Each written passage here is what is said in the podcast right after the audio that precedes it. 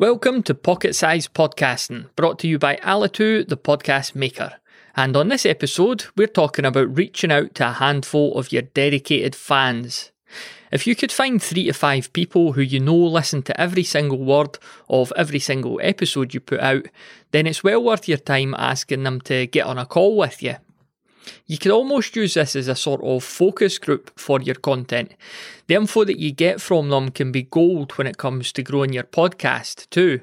You'll want to ask them questions like how they discovered the show, why they initially hit play, why they subscribed, and what keeps them listening. Identifying what you're doing well means that you could really zone in on that going forward. And you could also get some critical feedback too.